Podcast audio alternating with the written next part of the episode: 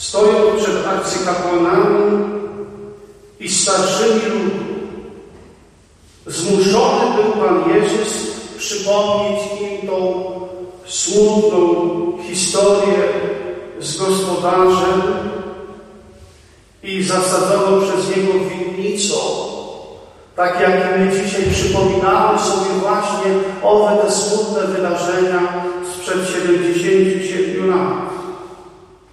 Mówił zatem, że pewien gospodarz założył winnicę, którą oddał w dzierżawę.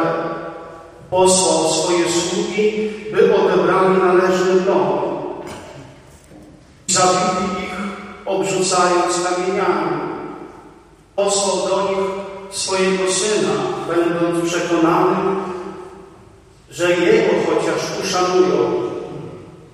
I tym razem dopuścili się zabójstwa. To słowo zabójstwo, jakże dzisiaj, drodzy, u nas tutaj w parafii w czasie tej mszy świętej mocno wybrzmiewa zabójstwo tylu tysięcy.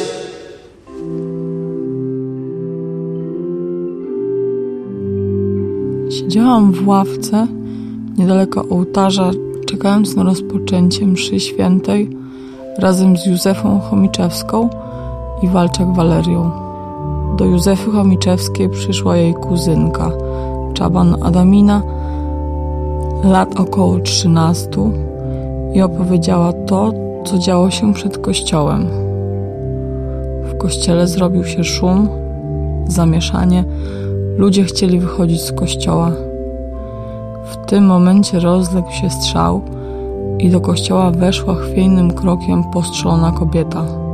Wówczas nie wyszliśmy z kościoła, ale udaliśmy się na chór, a stamtąd z organistą Aleksandrem Zegarskim schowaliśmy się w wieży kościelnej, która była w tym czasie w remoncie. I tak, leżąc na deskach wśród rupieci i rusztowania, widziałam. Wyszedł ksiądz Szawłowski z zakrystii i stanął przed ołtarzem. Przemówił do ludzi, prosząc o spokój, stwierdzając, że smutny los nas spotkał i zaczął się modlić. W tym momencie z zakrystii wszedł do kościoła jeden Ukrainiec i strzelił do księdza i kościelnego. Ranny duchowny nadal modlił się i udzielał wiernym rozgrzeszenia. Po jakimś czasie znów do niego strzelono. Padł na posadzkę. Jednocześnie dwoma bocznymi drzwiami kościoła weszło dwóch Ukraińców z karabinami i każdy z nich, idąc obok rzędów ławek, zaczęli strzelać osobno do każdego człowieka. Zabijali pomału, z dokładnością, aby trafić w każdą osobę.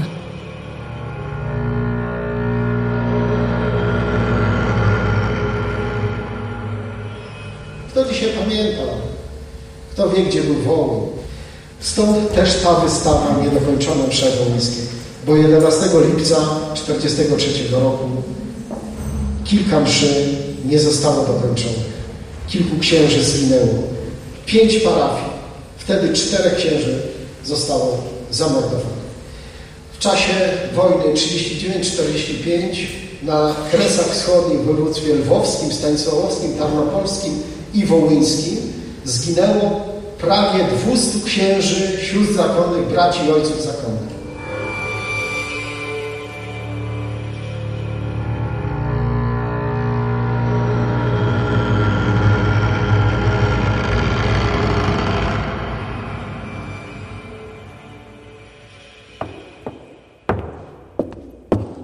Ojciec Kasjan Józef Czechowicz, zakonnik, urodził się 14 stycznia 1912 roku w miejscowości Białaczów.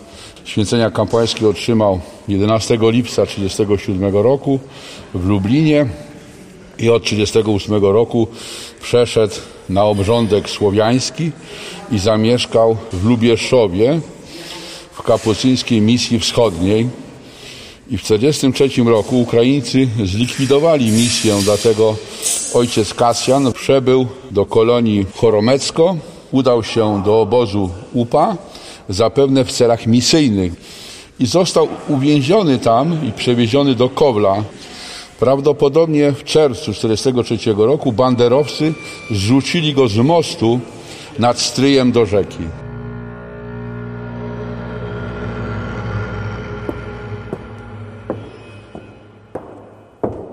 Plansza poświęcona księdzu Baranowi, który został właśnie przywiązany do dwóch desek umocowanych do dwóch sosen w lesie i przecięty piłą do drewna. Więc w sposób bestialski i okrutny. Będzie też plansza siostry zakonnej, która schroniła się w budynku i ten budynek został podpalony, więc wszyscy spłynęli żywcem. Także tutaj będziemy rozkładać i przyglądać tym planszom.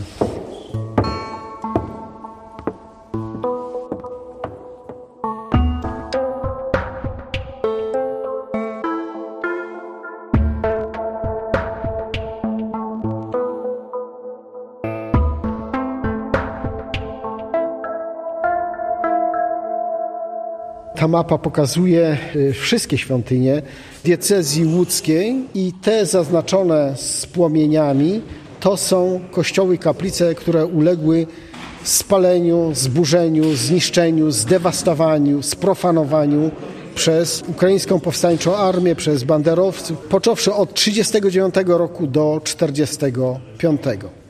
Widzimy tak, w dekanacie lubomelskim praktycznie tylko trzy świątynie, cztery nie zostały zniszczone. Ale tu mamy najwięcej w dekanacie włodzimierskim, chorochowskim, beresteckim, częściowo łódzkim, w powiecie dubieńskim, krzemienieckim, kostopolskim. Są też fotografie tych kościołów. Możemy zobaczyć, jak wyglądały te świątynie. Niektóre były pięknymi zabytkami kulturowymi, historycznymi, architektonicznymi. Z kościołami zostały zniszczone, spalone całe wnętrza, obrazy, rzeźby, księgi metrykalne, inne dokumenty. Przede wszystkim chciałem pokazać to, co utraciliśmy na Kresach, to, co utraciliśmy na Wołyniu. Dziedzictwo kulturowe, świątynie, pałace, dwory, szkoły, ale też pokazać ludzi, po których właściwie nie ma śladu. I w większości ci ludzie nie mają krzyża, nie mieli pochówku. Do końca nie wiemy, gdzie są ich mogiły.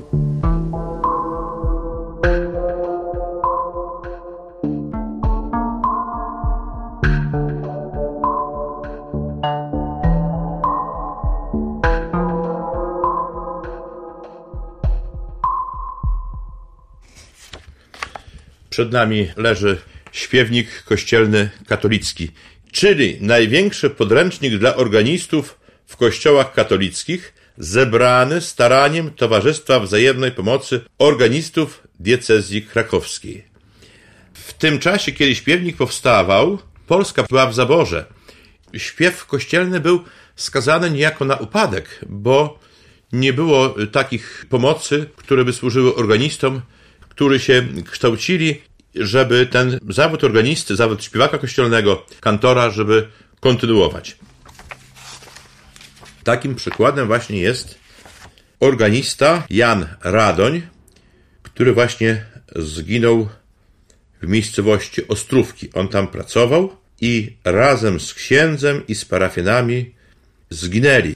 Miejscowość Ostrówki została doszczętnie spalone. Ja, ja to wiem z opowieści kolegi tego pana organisty, który pracował w Lubomlu. I ten śpiewnik, nad którym tu się pochylamy, to właśnie jest śpiewnik pana Radonia.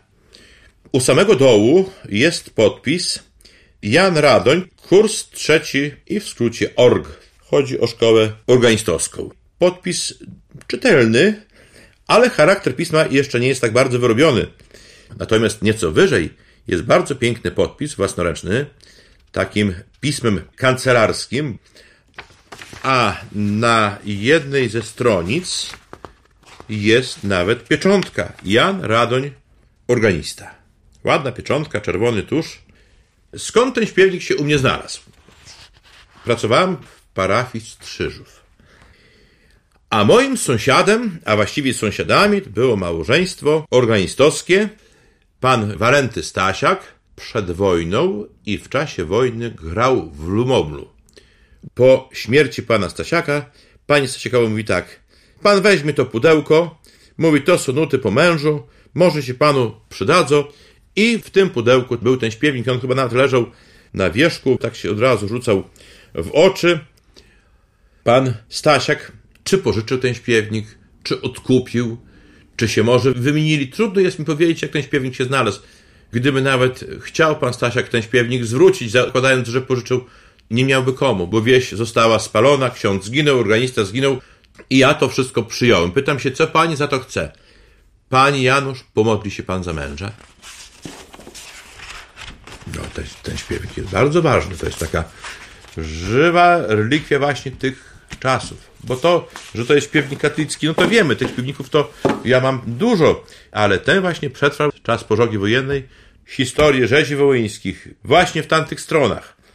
Przeżył Ostrówki, przeżył Luboml, przeżył też i Strzyżów już po wojnie, a teraz jest tutaj u mnie w Tyszowcach. Pewnie go komuś przekaże, może komuś dzieci, czas pokaże. Wartość tego śpiewnika na tym polega właśnie, że on przeżył to piekło, a też to piekło przeżyła moja rodzina. Tych mordów ukraińskich, tych zbrodni, które wycisnęły piętno w sercach ludzi, którzy to przeżyli.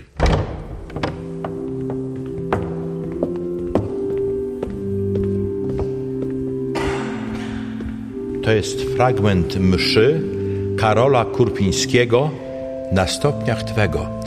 Ta pieśń mszalna była wykonywana w okresie przedwojennym, w czasie wojny, także pieśń bardzo znana przez lud, który w tamtym czasie żył, modlił się.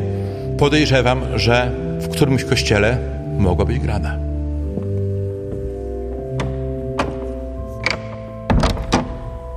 Wiedza o rzezi na Wołyniu i Kresach jest znikoma w społeczeństwie. Ludobójstwo, jakiego dokonała OUN UPA na Polakach, jest przeogromne. Szacuje się, że zginęło tu z rąk OUN UPA i różnych batalionów, organizacji chłopów około 200 tysięcy osób, czyli to jest przeogromna liczba. To jest miasto wielkości Rzeszowa ta rzeź wyglądała bestialsko, bo nie tyle, że strzelano z karabinu, ale rozprowano ciężarnym kobietom wnętrzności, gwałcono, obcinano powiedzmy języki, czy oczy wydłubywano, czy dzieci na sztachety nabijano, czy rozdzierano. To wystawa niedokończone Przewołyński obrazuje to w sposób doskonały. Tu pokazuje to okrutne zło. Bez pamięci nie jesteśmy narodem. Historia jest tym fundamentem, na którym budujemy naszą przyszłość. Trzeba to pisać, drukować, robić prelekcje, spotkania. To jest ważne, ponieważ pokazuje nam niepotrzebność pewnych zdarzeń, bo jak ten nacjonalizm się rozszerzył w latach 30., inspirowany książką Dymitra Dącowa Nacjonalizm, który zakładał eksterminację innych narodów, żeby oczyścić ukraiński naród, czyli pszenicę z Konkolu, naród ukraiński czysty jak szklanka wody i tak dalej, więc to się bardzo mocno rozpowszechniło i ta nienawiść owocowała przez całą wojnę.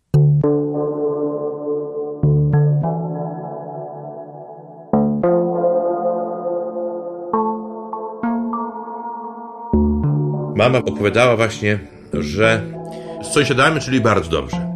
Przyszła Ukrainka, mówi, uciekajcie, bo ona nie chce widzieć, jak ich będą mordować. Zaprzęgli mieli jednego konia, mieli krowę i resztę takiego dobytku, co się udało wziąć, w tym czasie był nawet ich chleb pieczony. I właśnie dzięki Ukraińcom oni przeżyli. Sąsiednią wsią była taka miejscowość, która się nazywała Suchodoły. I opowiada, jak w nocy płonęły budynki.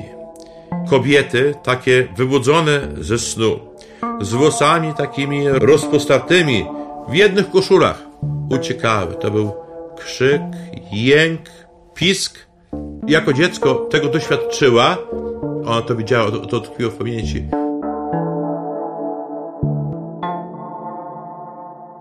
Na Wołyniu byłem dużo razy. Jeździliśmy do takiej miejscowości Bortnów, niedaleko Nowołyńska, to wiecie co mówi, ja tu spać nie będę, mówi. Bo tam jeszcze pociotkowie tych Ukraińców żyli. Mówi, że w nocy nie przyszli, nie zamordowali. Taki miała lęk, strach, pamiętam.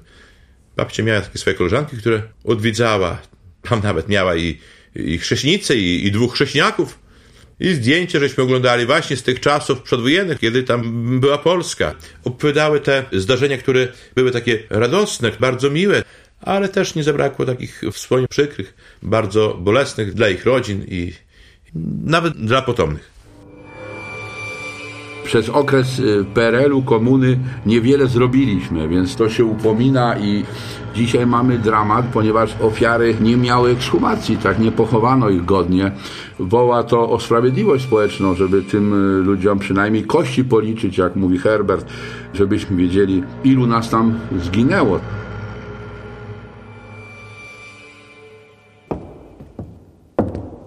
Udało nam się odnaleźć i przeprowadzić ekshumację w 1992 roku w Ostrówkach Woli Ostrowieckiej, w 2011 roku, później w 2015 i w 2013 w Gaju. W sumie 780 osób udało się odnaleźć, ekshumować i godnie pogrzebać, ale to jest, można powiedzieć, kropla wody, dlatego że do dnia dzisiejszego na Wołyniu są tysiące dołów śmierci, w których spoczywa nadal około 55 tysięcy Polaków. W tej chwili są to jakieś pola uprawne, lasy, łąki, bagna. Potrzeba e, zgód władz ukraińskich na poszukiwania, na ekshumację. Tylko około 10 do 20% tych poszukiwań kończą się sukcesem. Czy uda nam się odnaleźć tych wszystkich, którzy leżą tam gdzieś zapomniani? Nie wiemy, ale to nie zwalnia nas z obowiązku, żebyśmy szukali. Święty, święty, święty, władca zastępów, Pan Bóg niepojęty. Pełne jest niebo, pełen jest świat cały, Jego potęgi i chwały. Zabrzmijcie góry i morskie odmęty i wy narody jednozgodnym pieniem Śpiewajcie wiecznie. Święty, święty, święty.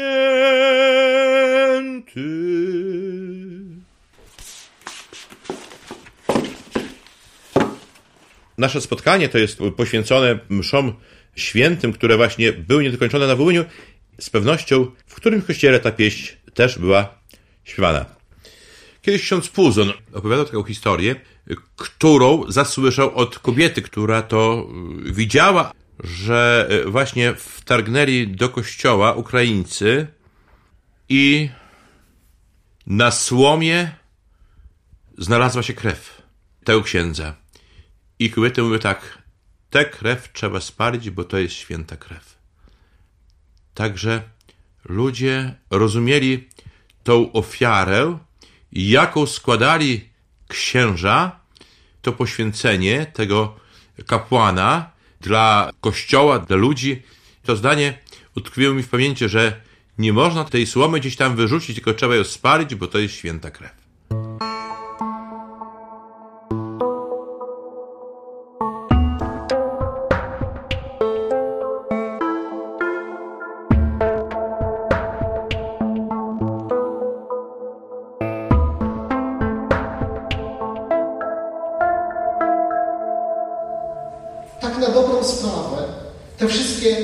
Osoby z Ostrówek Woli Ostrowieckiej, które zginęły, czy chociażby tam na tym trupim polu kobiety z dziećmi.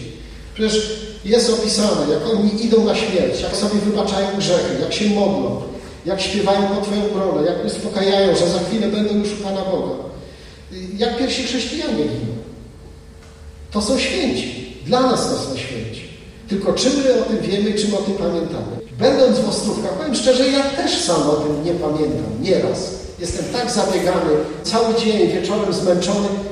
Czy ja mam świadomość, że stąpam po ziemi męczenników, gdzie ziemia spływała krwią naszych męczenników, którzy zginęli niewinnie. Nikt nie ma wątpliwości, że kobiety z dziećmi y, zginęły niewinnie. Na 1050 osób z Woli Ostrowieckiej i Ostrówek około 450 to były dzieci. 450 dzieci. To życie przerwane. Podobnie ci księża. Jeżeli podejdziemy i zaczniemy czytać poszczególne biogramy księży, sióstr, to się okazuje, że większość tych osób mogli swoje życie ocalić. Tak jak ksiądz Dobrzański z Ostrówek. Dlatego, że dziekan wysłał furmankę uzbrojonych chłopaków, którzy mieli go przewieźć do Jagodzina albo do Lubowla, przebić się, chociaż wieś już była okrążana i Ostrówki i Wola. Powiedział, zostanę z moją parafią. Mama była świadkiem. Nie mogę zostawić moich parafian, moje owce na rzeź, gdy wilki już czyhają. Jaki byłby ze mnie pasterz, gdybym zostawił ich, moje owce na rzeź? I został razem z nimi i zginął.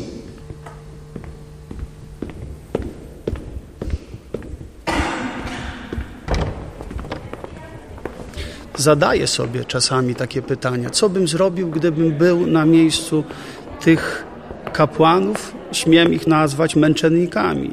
Pewnie dzisiaj z perspektywy czasu postąpiłbym podobnie, ale czy tak by było, to też na 100% nie jestem pewny. Czy strach by mnie nie opanował? Trudno mi powiedzieć. To musiałaby zweryfikować moje postępowanie, ta sytuacja, w której bym się znalazł. Ale myślę, że poszedłbym w ich ślad.